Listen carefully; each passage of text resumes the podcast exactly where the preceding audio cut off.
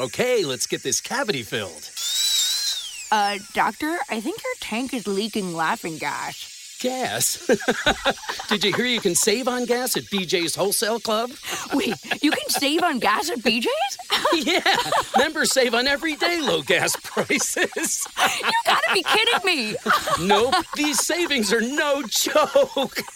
BJ's, absurdly simple savings. Shop today. Not a member? Go to bjs.com slash simple savings. Buonasera a tutti, sono Angela Giorgino, eh, presidente di Ampi Intercomunale Gallipoli. E con me Gabriele Garzia, anche eh, iscritto all'Ampi e storico, studente di storia, appassionato di storia. Eh, abbiamo deciso di, di, avviare questa diretta Facebook eh, con il professore Alessandro Barbero eh, per affrontare il tema eh, della giornata del ricordo, o meglio il titolo di questo incontro è Apriamo gli occhi sulla storia i confini orientali, l'occupazione fascista, le foibe. E infatti ci premeva fare un po' di chiarezza sul modo in cui viene celebrata e affrontata eh, questa, questo tema della giornata del ricordo, in quanto nel discorso di alcuni amministratori e associazioni locali mh, viene a volte eh, avvicinato e accostato alla, alla giornata della memoria ci sembra in maniera non sempre adeguata o perlomeno rischia di creare confusione ed è forse questo un segno di una volontà anche di strumentale. Eh, inoltre abbiamo dato questo titolo all'origine della violenza perché riteniamo sia importante conoscere le cause della violenza, eh, risalire alle cause storiche per non mettere tutto sullo stesso piano, per riuscire a contestualizzare, non a giustificare, ma a comprendere le diverse dinamiche che stanno alla base degli eventi storici. Quindi Gabriele porrà le domande al professor Barbero e saranno con noi anche dei, sarà con noi un giovane studente del liceo Quinto Ennio di Gallipoli per parlare anche di scuola, di come la storia contemporanea venga affrontata nella scuola. Eh, leggeremo una testimonianza di una giovane eh, anche che ha percorso il viaggio della memoria, eh, non solo ad Auschwitz ma anche nei luoghi delle foibe ehm, di Basovizza. e sarà con noi naturalmente Paolo Paticchio, eh, il presidente dell'associazione Il Treno della Memoria eh, l'associazione che ha ideato questo viaggio, il viaggio classico nel campo di concentramento di Auschwitz. Vuoi, Gabriele, vuoi porre... Sì. Allora, eh, innanzitutto vorrei sapere se c'è il professore Barbero in diretta. Ok, ok. Ok, salve professore. Salve. Allora, innanzitutto per me è un onore poterla intervistare, ecco, partiamo da questo da studente di storia ovviamente non posso che seguirla sempre Vabbè, con ammirazione, ovviamente, con devozione. Allora, eh, professore, partirei subito andando al nocciolo della questione. Allora, il giorno della memoria viene istituito nel 2004 con una legge, la legge 94 per l'appunto. E viene fissato il 10 febbraio come giorno, in quanto era il la ricorrenza dei trattati di Parigi del 47. Eh, ma come nasce l'idea di arrivare ad avere questo giorno della memoria, eh, questo giorno del ricordo? ricordo ecco, attenzione, ricordo, vedete che appunto eh, già dagli, dai lapsus che facciamo noi si capisce che l'istituzione di questa festa in Italia, di questa giornata, di questa, non chiamiamola festa, di questa celebrazione in Italia, in realtà confonde le cose e secondo me c'è motivo di pensare che sia stato voluto confondere le cose. Io farei una premessa. Quando in un paese ci si spacca così tanto, come ci si spacca oggi in Italia su questa questione delle foibe e della giornata del ricordo, lo storico deve fare anche un passo indietro e provare a ragionare sul significato e sul prima ancora che ragionare sugli avvenimenti su cui ci spacchiamo, vorrei fare una premessa per ragionare sul fatto in sé che il nostro paese oggi si spacca litigando su questo, e cioè la questione delle foibe è diventata una questione di identità, una questione di appartenenza, una questione ideologica. Quando un avvenimento storico assume questa natura, diventa così fortemente identitario e ideologico, la verità dei fatti passa in secondo piano e serve a poco purtroppo ricordare qual è la verità dei fatti, così come passano in secondo piano i ragionamenti e i tentativi di far vedere la complessità delle cose. Non è più quello che, vi, che si cerca. Quello che si cerca è, quando qualcuno parla su questo argomento, capire immediatamente è dei nostri o è di quegli altri. Sta di qua o sta di là. Per cui succede che se uno fa un... è successo a me, se uno fa un intervento e comincia dicendo è ovvio che le foibe sono stata una spaventosa tragedia, è un fatto estremamente luttuoso nella nostra storia nazionale, e però vale la pena di discutere sul senso dell'istituzione del giorno del ricordo, una parte del pubblico reagisce dicendo ah ma allora sei un negazionista, allora sei un negazionista delle foibe. Ecco, non conta niente il fatto che uno tenti di introdurre appunto delle sfumature, ma dei ragionamenti sulle cose. Oggi le foibe sono una cosa per cui chi si appassiona a questo problema, in, alle prime parole dell'interlocutore, ma neanche alle prime parole, già sapendo chi è l'interlocutore, automaticamente dice sei dei nostri oppure no, sei di quegli altri. Noi qui ci stiamo Quindi non è proprio memoria condivisa praticamente, professore. Quando mai una memoria può essere condivisa? Una memoria non può mai essere condivisa. Noi qua ci stiamo parlando fra noi e sappiamo già che cosa pensiamo in realtà. E la cosa drammatica è che se ci ascolta qualcuno di quell'altro pezzo d'Italia che la pensa diversamente, ecco, sarebbe bellissimo se ci fosse qualcuno che la pensa diversamente da noi e che a un certo punto ci scrive dicendo però cazzo quelle cose, le cose che state dicendo vale la pena di discuterle, parliamone. Invece il timore è che se mai ci fosse qualcuno che la pensa diversamente da noi, che ascolta questo incontro, lo fa esclusivamente per dire appunto sentiamo questi, questi bastardi rossi che cosa pensano, eh, cosa osano dire. Eh, allora, detto questo, la domanda invece è, come dire, il compito dello storico è, è di, provare, di, provare, a ragionare sui perché delle cose e allora lo storico non prendendo atto del fatto che nel nostro paese oggi ci si spacca, lo storico è obbligato, credo, a ragionare su questo e a dire che paese è l'Italia, come si confronta l'Italia di oggi col passato. Confr- che ruolo ha il passato nell'Italia di oggi? Quel passato lì perché poi ci sono anche altri pezzi di passato, eh? Eh, pensiamo a come ci si può spaccare sull'unità d'Italia, su Borboni e Savoia, e anche lì a nessuno interessa ragionare, interessa soltanto piantare delle bandierine, e, no, d'accordo? Eh, in questo ambito specifico, che poi tanto specifico non è perché le foibe sono diventate appunto uno degli aspetti rivendicativi, ideologici, identitari di una questione più profonda, e cioè come ci poniamo noi nei confronti del fascismo, del regime fascista e della resistenza. Questo è. Ok, professore, allora, posso eh, fare sì. una domanda proprio così andiamo nel particolare, proprio scendiamo nel dettaglio. Okay. Allora, precedentemente al 2004, già dal 93, no, il governo italiano insieme al governo della Repubblica Slovena diedero mandato a, un, a un'equipe di storici, perché proprio di quello che stiamo parlando, no? a livello storico, quindi commissionarono eh, questa equipe per venire a capo di quello che era eh, di redare praticamente un rapporto eh, su quello che era successo dal 1880 fino al 1956 sul confine italo-jugoslavo. All'epoca, ovviamente prima del 1914 si trattava del ancora dell'impero asburgico. E dopodiché, dopo la prima guerra mondiale, ovviamente l'Italia eh, aveva annesso alcuni territori che per quella che era la conformità poi dell'impero asburgico comprendeva molte etnie diverse tra loro, quindi ci fu un'italia, un'italianizzazione forzata di quelle terre. E poi fino ad arrivare a quello che è successo dopo l'8 settembre e nel, se, successivamente nel secondo dopoguerra.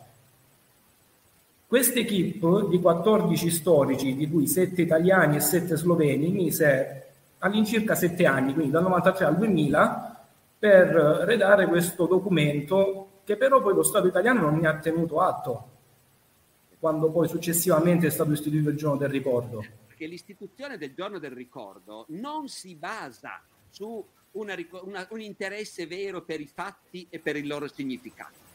I fatti, sui fatti non ci sono grandi discussioni, i fatti sono abbastanza conosciuti. Quello che conta è il valore che diamo, il significato che diamo a quei fatti e se vogliamo metterli in un contesto oppure no. La commissione che comincia a studiare quello che succede in quelle terre dal 1880 contestualizza troppo, perché chi in Italia vuole che le foibe significhino che gli italiani sono stati martiri, che sono stati perseguitati ingiustamente, che hanno subito atrocità, come gli ebrei, come è capitato di sentir dire in questi giorni. Chi vuole questo? E che interesse ha? A contestualizzare, a capire cosa era successo prima a capire quali sono le cause, gli effetti, le responsabilità.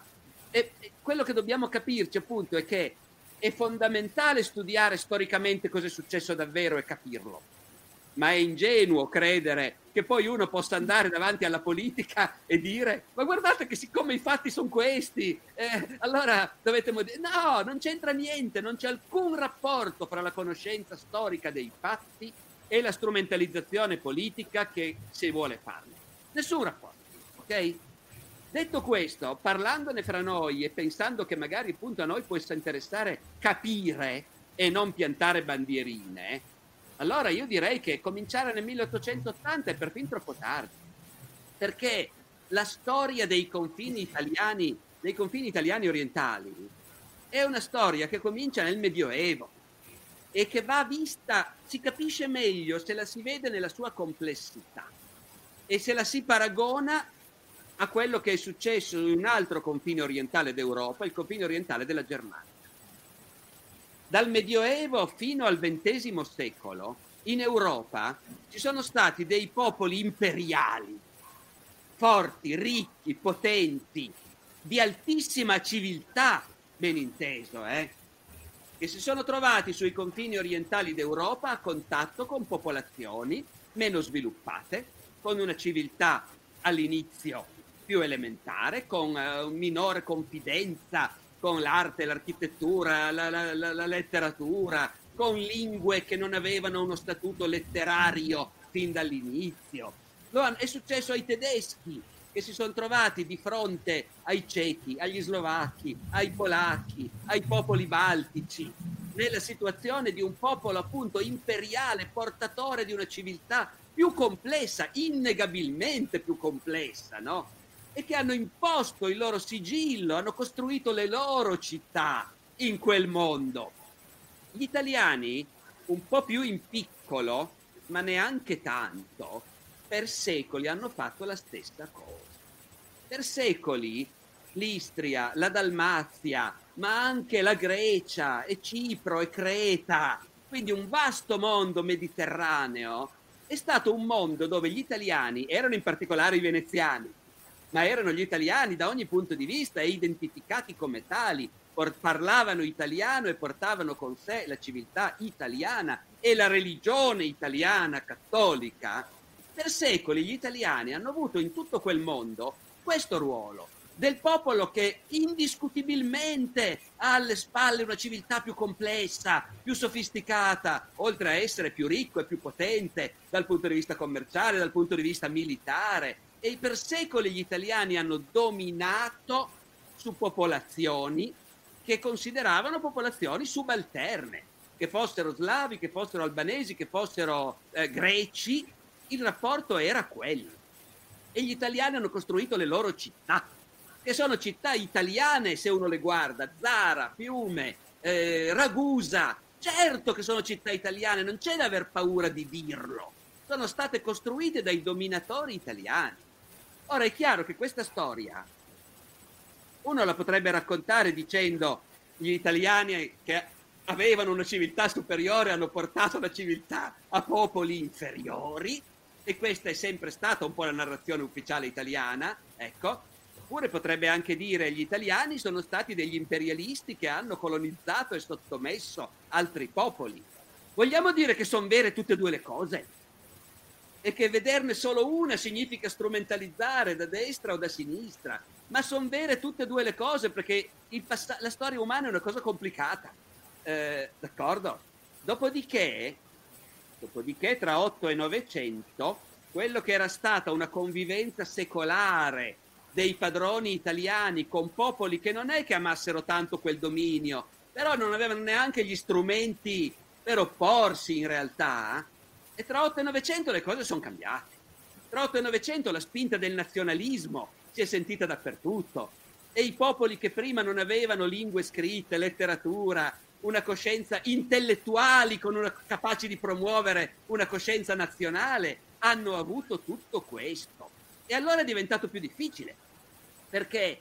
Perché in paesi dove da sempre coesistevano diverse etnie, eh, ognuna ha cominciato a dire ma questa è casa mia. Questa è casa mia e gli altri non li voglio.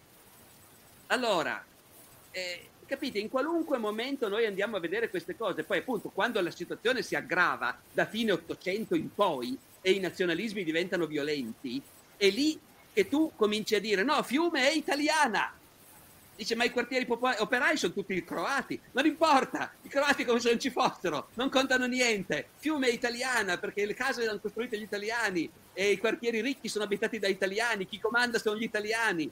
Mi spiego, ecco, e dall'altra parte naturalmente la reazione ha potuto anche essere di ostilità complessiva verso gli italiani a questo punto, innegabilmente. E poi cosa succede? Succede che appunto con la guerra mondiale, con la prima guerra mondiale, i nodi vengono al pettine, perché a quel punto si deve decidere alla fine. Alla fine si deve decidere, Trieste ce la tengono gli italiani o se la prendono gli jugoslavi? Zara se la tengono gli italiani o se la prendono gli jugoslavi?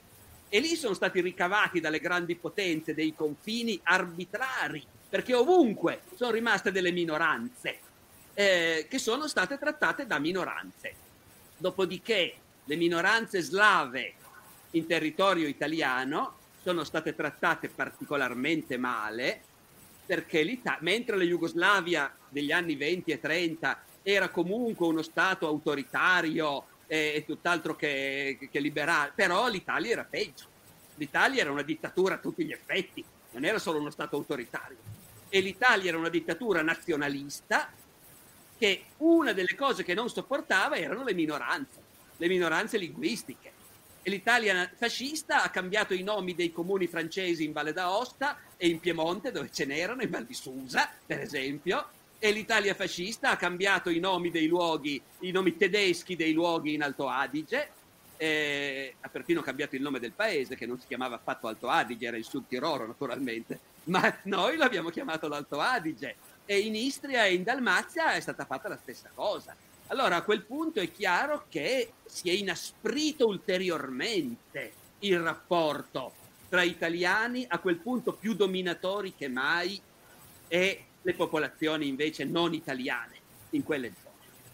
Poi, Poi ovviamente ci fu l'invasione del 41 che ha peggiorato ulteriormente. L'invasione della Jugoslavia, l'occupazione, atrocità di tutti i generi. Ora notate, quando io dico questo, chi mi sente e sta dall'altra parte chi a casa ha sentito dire dai genitori e dai nonni che in fondo il fascismo non era così male e che il Duce ha fatto anche tante cose buone e che i comunisti erano invece molto peggio e un bel pezzo d'Italia ha sentito raccontare questo a casa e ci crede in buona fede, d'accordo? Persone che hanno questo tipo di formazione e di idee, quando mi sentono dire queste cose, mi, di, mi rispondono, me lo sono visto scrivere, eh? ah ma allora lei li giustifica, quelli che hanno buttato gli italiani nelle foibe. Allora, secondo lei hanno fatto bene. Capite com'è difficile tenere una base? Io non giustifico niente. I massacri degli italiani delle foibe sono uno degli esempi di come nella seconda guerra mondiale si sono fatte cose spaventose, sia da una parte sia dall'altra. Sia chi stava alla fine dalla parte giusta, sia chi stava dalla parte sbagliata, ha commesso atrocità. Gli americani stavano dalla parte giusta, ma in un solo giorno hanno bombardato Tokyo con l'intento specifico di bruciarla e di bruciare vivi i suoi abitanti, hanno bruciato vive 100.000 persone. Hanno bombardato San, il quartiere San Lorenzo a Roma. No, gli americani stanno dalla parte giusta e i giapponesi dalla parte sbagliata e tuttavia ci sono state allora atrocità che oggi noi non riusciamo neanche più a concepire e le foibe sono state una di quelle atrocità e tuttavia per capire cosa succede bisogna sapere che in quei paesi gli italiani, dominatori da secoli, negli ultimi decenni avevano inasprito violentemente il loro dominio e la loro intolleranza. Lo disse anche Mussolini, d'altronde, no? con gli slavi non si può seguire la politica che dà lo zuccherino, ma quella del bastone. Ma queste sono cose normali, cioè voglio dire, ragazzi, a me va benissimo che se uno è nato a Latina e i suoi genitori gli raccontano come i nonni che erano contadini veneti poverissimi, dal regime hanno avuto la terra, la casa, il podere e, e, e, in casa si continua a dire che il regime ha fatto delle gran belle cose, ma io li capisco benissimo e nella loro memoria specifica, locale e familiare, persone così hanno anche il diritto di dire a noi il regime ha fatto solo bene. Però questo diritto lo si ha se si accetta anche il fatto che nel complesso il regime era un regime dittatoriale, violento, che bastonava e ammazzava gli, o metteva in galera gli oppositori, un regime sotto cui, che, che se ne dica, nessuno oggi vorrebbe vivere, neanche chi crede di essere fascista. E lo dice con orgoglio, vorrebbe davvero vivere in quell'Italia di allora, irregimentato, dove bisognava marciare in camicia nera, ecco. E, dopodiché, appunto, che quel regime abbia fatto anche cose buone, non c'è il minimo dubbio ma bisogna vedere la realtà nella sua complessità. E la realtà nella sua complessità è che essere una minoranza etnica nell'Italia fascista significava stare particolarmente male, molto peggio di come non stessero gli italiani etnici. Quindi diciamo che il tentativo della destra italiana, quella cioè di equiparare la Shoah alle foibe, è totalmente sbagliata come punto di interpretazione dei fenomeni storici. Allora, il punto è che qui non si tratta neanche più dell'interpretazione dei fenomeni storici, ma di scegliere che cosa un paese vuole celebrare ufficialmente. Di scegliere che cosa pa- quale memoria un paese vuole celebrare, d'accordo? Quindi la storia di nuovo non c'entra più perché è chiaro che se uno dice la storia, la storia dell'Italia nella seconda guerra mondiale è una storia in cui credo che circa 500.000 italiani siano morti nei modi più diversi. Decine, centinaia forse anche di migliaia di persone sono morte sotto i bombardamenti americani e inglesi. Eh, ma ancora di più sono morti in guerre demenziali in cui il governo italiano li ha mandati. Allora, e poi ci sono i disgraziati che sono morti nelle foibe così come ci sono i marinai che sono morti affogati nelle battaglie navali in cui la nostra flotta è stata distrutta, appunto, in una guerra folle contro nemici molto più forti, e ci sono gli italiani ebrei o oppositori politici che sono morti nelle camere a gas, d'accordo? Allora, uno poi fa delle scelte. Tutte queste cose sono accadute, gli storici le studiano, le conoscono, si insegnano a scuola. Poi però uno Stato individua un avvenimento, un episodio, un gruppo di vittime e dice quelli noi li dobbiamo ricordare. Il mondo ha deciso di ricordare gli ebrei morti nelle camere a gas. L'Italia a un certo punto ha detto e noi vogliamo anche ricordare ufficialmente, coinvolgendo tutti, perché i ragazzi non lo dimentichino mai, i morti delle foglie. Allora capite, nessuno dice che i morti delle foibe non meritano di essere ricordati e che in generale il dramma degli italiani che abitavano là e che sono dovuti poi negli anni fuggire, andare via, degli esodi istriani, dalmati, non, nessuno nega che quello sia un dramma che vale la pena di conoscere e che quelle vittime meritino, come dire, di essere ricordate. Ma quando uno Stato ti dice quello è il singolo episodio che il nostro paese ricorda, non istituiamo una giornata speciale in memoria dei, dei 10.000 alpini che Mussolini ha mandato a crepare in Russia per aiutare i nazisti che intanto stavano sterminando gli ebrei. Per quelli non facciamo un giorno speciale del ricordo. E non facciamo un giorno speciale del ricordo per tutti gli italiani che sono morti sotto i bombardamenti inglesi e americani. Neanche per loro lo facciamo. e invece per i morti delle foibe lo facciamo, allora si tratta di una scelta squisitamente politica che, di cui ci si deve assumere la responsabilità. Si sceglie di ricordare quella cosa perché in una prospettiva nazionalista e, come dire, imperialista, ecco, eh, si vuole sostenere che quei paesi lì erano italiani, che gli italiani sono stati scacciati da terre che erano loro, ed è vero che erano loro, ma erano anche di quegli altri, perché le cose sono complicate. E si vuole parlare degli italiani come vittime innocenti, e tanti singoli saranno stati innocenti, ma nelle foibe sono finiti poi però i dirigenti, i militari, i poliziotti, la gente che aveva tenuto in piedi il regime. Era giusto sparargli in testa e buttarli giù, ma certo che è un orrore avergli sparato in testa e buttarli giù, certo che sì. Però appunto viviamo in un, er, vivevano in un'epoca in cui questi orrori erano quotidiani e in cui fino a un attimo prima erano i plotoni di esecuzione italiani che fucilavano la gente in quei luoghi. Ecco, tutto questo, tutto questo, se uno decide di dimenticarlo, è perché ha fatto una scelta ideologica e va benissimo, però si sa che è una scelta ideologica, che non ha niente a che fare con la comprensione di cosa è successo allora, ma ha a che fare col piantare appunto delle bandierine per difendere la propria parte politica. Ok, chiarissimo professore. Le faccio soltanto un'ultima domanda, no? E Berlusconi qualche giorno fa ha twittato, però voglio dire, lo fanno in realtà quasi tutti gli esponenti della destra nazionale, dicendo che gli infoibati sono stati vittime soltanto in quanto italiani. Ecco, però noi sappiamo anche, poi ci hanno fatto pure un film su Norma Cossetto, però a quanto pare Norma Cossetto fu consegnata ai partigiani di Tito da due italiani, membri della Brigata Garibaldi. È giusto questo? Quindi è giusto dire che il movente fu quello di essere soltanto italiani? Allora, guardate, la questione è, è, questa. Effettivamente in questo momento il, mm, non posso neanche chiamarlo il dibattito, ma il litigio pubblico si è molto concentrato sulla definizione di pulizia etnica e sul fatto quindi che gli italiani fossero vittime in quanto italiani. Ora, tanto per cambiare è una questione complessa, quindi c'è da far vedere delle sfumature e delle contraddizioni, cosa che nel dibattito pubblico, giornalistico, politico è impensabile, ma possiamo farlo qui noi, adesso, con chi ci sta sentendo. Ok? Allora, prima cosa da dire è che il termine pulizia etnica all'epoca non, esiste, non esisteva neanche, eh, è stato coniato e ha cominciato a circolare negli anni 90 all'epoca della guerra in Jugoslavia. Ma al di là di questo, se si parla di pulizia etnica, nei termini di allora si sarebbe potuto parlare di razzismo, eh, di genocidio. Ecco, chi oggi dice è stata una pulizia etnica intende dire si voleva fare il genocidio degli italiani. Ora, questa cosa è detta così non è vera Detta così non è vera, anche se poi introdurrò una sfumatura. Eh.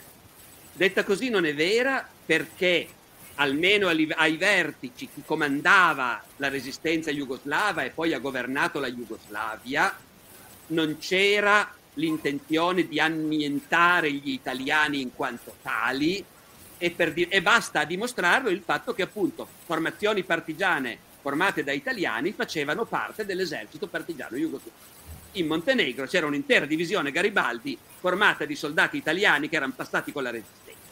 Allora, un esercito che comprende al suo interno reparti italiani non si può sostenere che aveva come scopo st- il genocidio degli italiani. Perché nell'esercito, nella Wehrmacht di Hitler, divisioni composte da ebrei non ce n'erano. Detto questo, però, secondo me bisogna anche tenere presente qual era il clima di quell'epoca. Queste sottili distinzioni tra la colpa di essere italiani e la colpa invece di essere fascisti, colpa fra virgolette, almeno in un caso, queste sottili distinzioni quanti le facevano all'epoca? Attenzione, le potevano fare i vertici. C'è un solo paese tra quelli delle Nazioni Unite che hanno sconfitto il nazismo che nella sua propaganda in certi momenti provava a ricordare alla gente che bisogna distinguere ed era fra l'altro il peggiore di quei paesi, l'Unione Sovietica di Stalin. L'Unione Sovietica di Stalin ogni tanto si ricordava di essere un paese comunista e provava a spiegare alla sua popolazione e ai suoi soldati che non bisognava odiare i tedeschi, in quanto tedeschi, ma bisognava odiare i nazisti.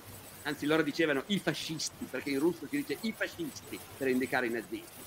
Ma in tutto il resto del mondo queste distinzioni non si facevano mica. La propaganda americana faceva odiare alla gente i giapponesi. Gli americani odiavano i giapponesi, certo perché i giapponesi erano militaristi, imperialisti, razzisti, ma la gente odiava i giapponesi e l'opinione pubblica americana tendeva a pensare, eh, quando hanno buttato le bombe atomiche, è stato fatto un sondaggio su cosa ne pensava il pubblico americano e una parte degli americani ha detto adesso continuiamo, buttiamone delle altre finché non li abbiamo ammazzati tutti. Ok? Questo era quello che la gente aveva in testa. E allora io non mi stupirei per niente se quando i partigiani jugoslavi hanno occupato l'Istria e sono andati a prendere a casa quelli che volevano ammazzare, molti di loro in testa avessero anche bastardi italiani, adesso ve la facciamo pagare. Per tutta la storia che abbiamo raccontato. Non mi stupirei per niente perché sarebbe normale. Purtroppo, per il livello di barbarie e di odio che era universale a quell'epoca e che oggi è impensabile. Per cui oggi si può far finta di dire è successa questa cosa terribile agli italiani senza capire che cose terribili come quella stavano capitando a tutti ovunque. In quell'epoca, ripeto, per noi oggi inimmaginabile. Dopodiché, che gli ordini dei vertici non fossero adesso ammazzate tutti gli italiani, ma fossero andiamo a prendere i politici, i militari, i funzionari, i maestri, i segretari comunali, i marescialli dei carabinieri, quelli lì li ammazziamo. Spaventoso! Ma in quell'epoca stava succedendo dappertutto. Però, però nelle foibe non hanno trovato bambini, tanto per dire. E anche donne pochissime, perché si trattava di liquidare un nemico e no, in modo, ripeto, ci tengo a ripeterlo, spaventoso visto da noi oggi, no? e con una crudeltà, e sicuramente in mille casi una crudeltà inutile, superflua, in cui si sono sfogati i peggiori istinti, ma gli ordini dall'alto non erano adesso dovete ammazzare tutti gli italiani, non erano quelli semplicemente. Ok, la ringrazio professore, è stato veramente illuminante, come al Grazie solito mille. Riesce ad essere chiarissimo e a parlare a tutti, voglio dire, indifferentemente dal titolo di studio che hanno. È veramente eccezionale ed è bellissimo sempre sentirla. E ora però farei entrare in collegamento con noi anche Paolo Paticchio se la regia che è il presidente dell'associazione. Presidente ciao dell'associazione Paolo. della Memoria. Allora, ciao Paolo. Ciao, buonasera a tutti e a tutte e intanto mi scuso con gli ascoltatori se sto interrompendo il professore Barbero diciamo, in maniera totalmente irrispettosa. Ecco.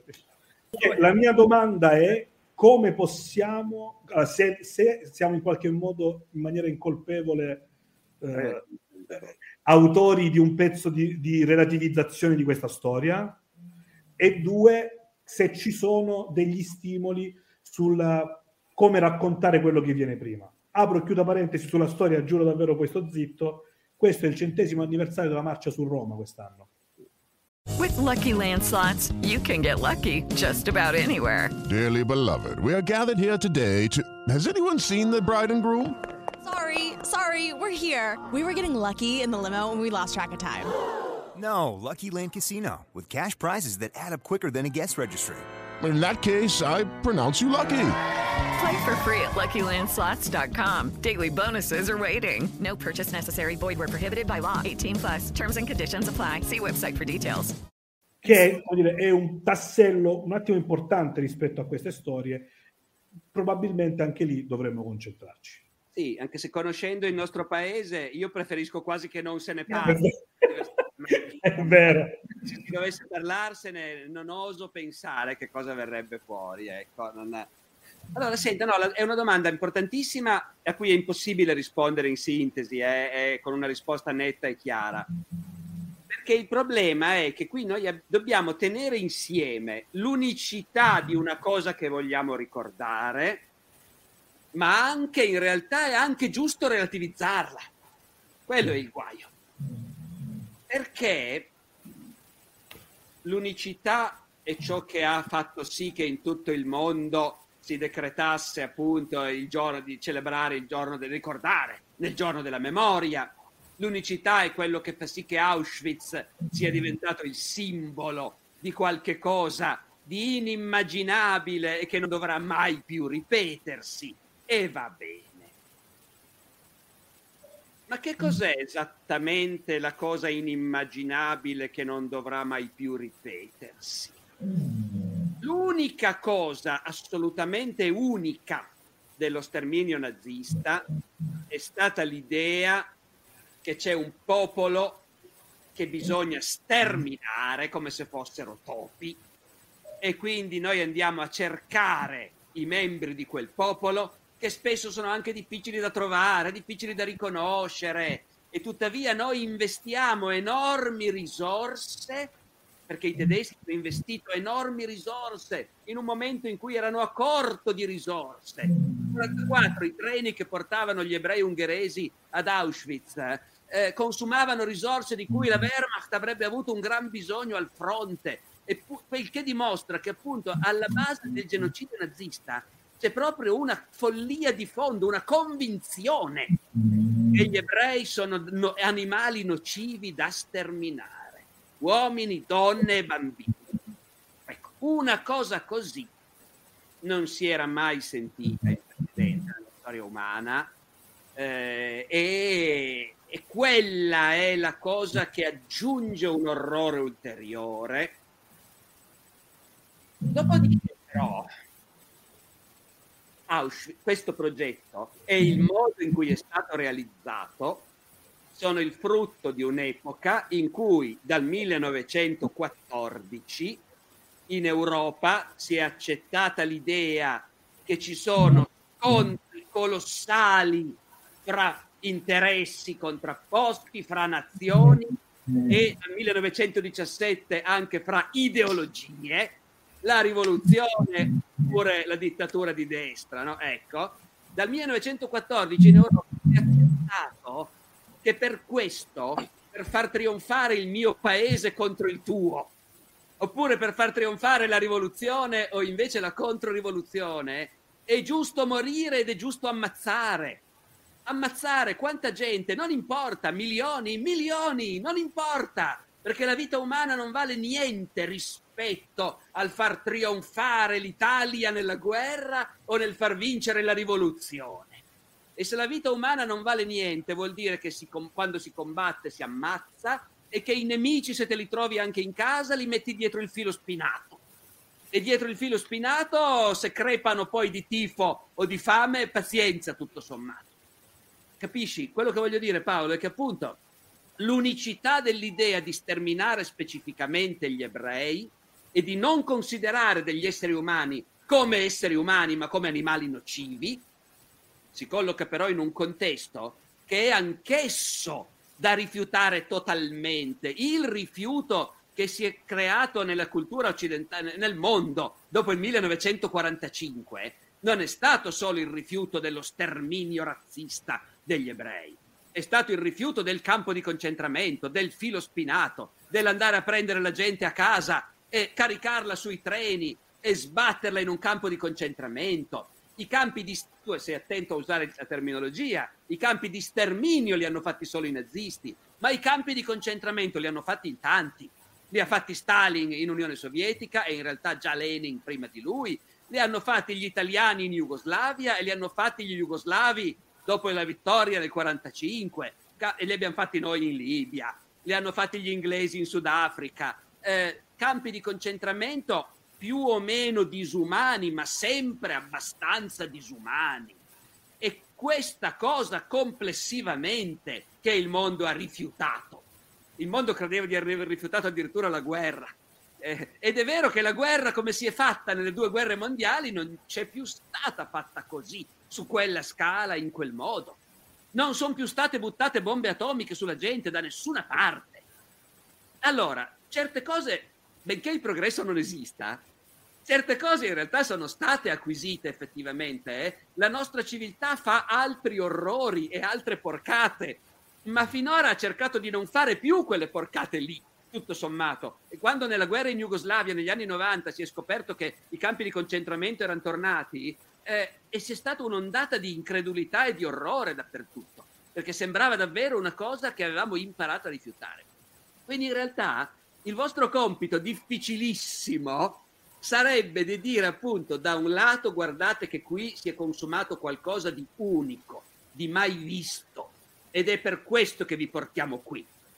Ma guardate che di posti simili a questo, con motivazioni in parte diverse, ma ce n'erano tanti altri, e che è quello il frutto, è quello che succede quando l'umanità, si, come dire, eh, anziché pensare a una cooperazione generale e, e pacifica, prevalgono le forze dell'affermazione del noi contro gli altri, della forza militare come modo per affermare i propri diritti. Eh, quando il, il, clima comune è quello, almeno quando è stato quello il clima comune, alla fine il risultato è stato il filo spinato dappertutto e la gente fucilata o lasciata morire di fame dappertutto. Poi i nazisti portavano i bambini nelle camere a gas e questa roba qua non l'ha fatta nessun altro. Non l'ha fatta Stalin, non l'ha fatta Tito e neanche Mussolini, benché Mussolini poi alla fine desse una mano ai tedeschi che lo facevano, questo non dimentichiamocelo, però nemmeno il regime fascista in Italia ha concepito un'atrocità del genere. Questo deve essere chiaro. E quindi, insomma, ecco, è una dialettica difficilissima da mantenere io non credo però che accettare questa dialettica voglia dire rischiare di banalizzare Auschwitz, perché in realtà i, le mille piccole Auschwitz che ci sono state altrove vanno ricordate e rifiutate anche quelle. Ecco, diciamo. Professore, noi volevamo chiudere con un intervento sulla scuola. Ci aveva anche scritto una ragazza, mh, che, una sua testimonianza, una ragazza che è stata in questo viaggio addirittura della memoria e del ricordo. Lei riporta questa come un'esperienza estremamente formativa per lei, toccante, però mi sembra che da quello che lei dice non è stato per nulla contestualizzato questo intervento. E quello che vedo, io sono anche insegnante di scuola primaria, che ai bambini spesso si toccano questi temi, ma per la paura di andare a interferire in qualche modo nella loro formazione, di scendere nell'aspetto politico, eh, non si, non si spiegano e che è ancora peggio, voglio dire, si rischia di creare, di mettere veramente tutto sullo stesso piano e di creare una grande confusione. Abbiamo con noi Antonio Bianco del liceo, del liceo linguistico di... Buonasera di a tutti, buonasera Ciao. in particolar modo al professor Barbero. E quindi eh, penso, spero che questo al liceo eh, non avvenga, ma vorrei sentire anche Antonio per capire sì. come la storia contemporanea viene affrontata nella scuola, nella, per la tua esperienza. Sì, sì, sì. sì. E in base alla mia esperienza, dal punto di vista di studente, la storia eh, non è solo un, uh, un insegnamento, un, una disciplina in cui si devono eh, soltanto mh, dimostrare in cui si devono solo sapere i fatti del passato, e basandosi sulle fonti, sulle testimonianze di, di gente anche che ha vissuto con uh, i propri occhi le, mh, tutte, tutte, le vicende del, della storia.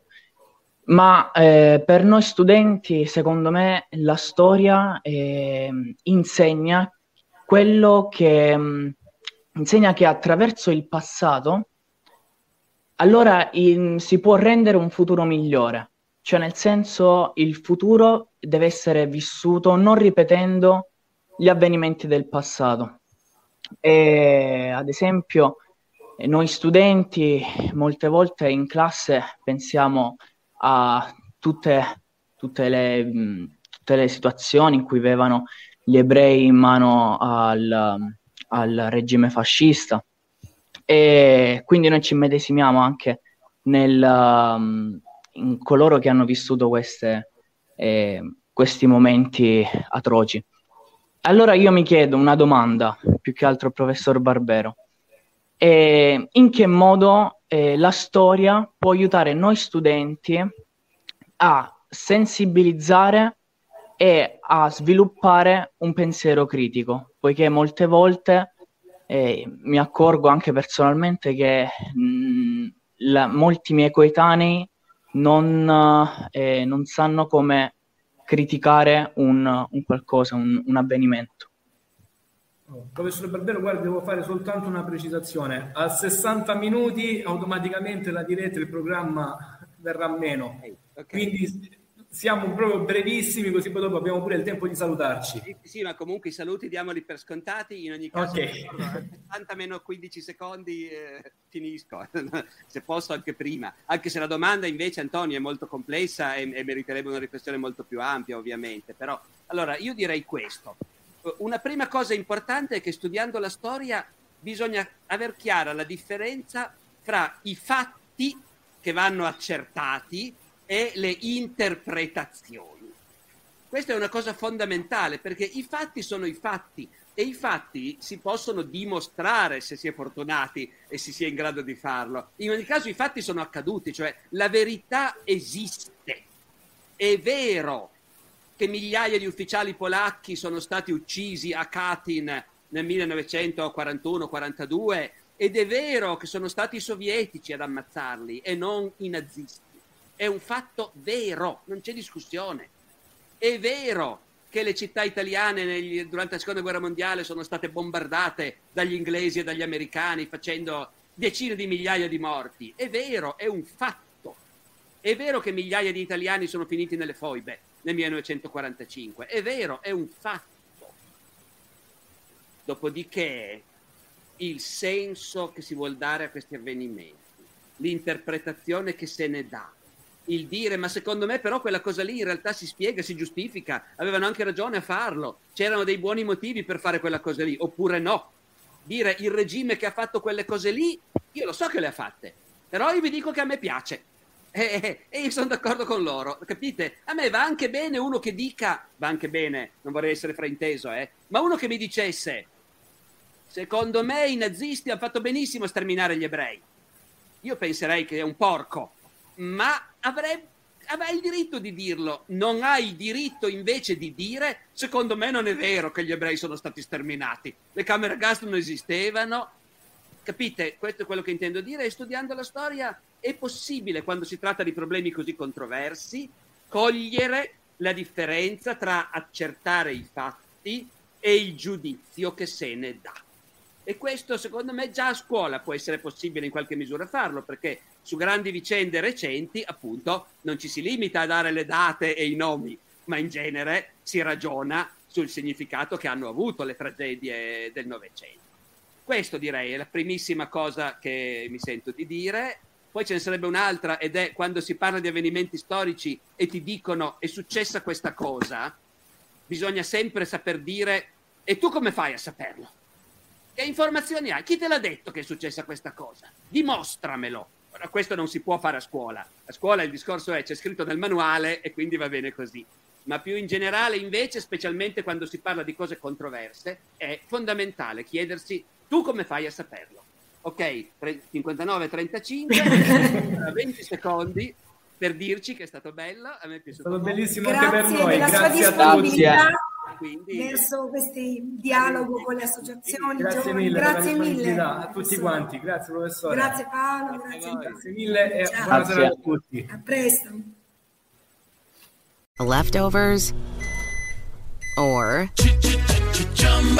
the DMV or house cleaning Chumba Casino always brings the fun. Play over a hundred different games online for free from anywhere. You could redeem some serious prizes.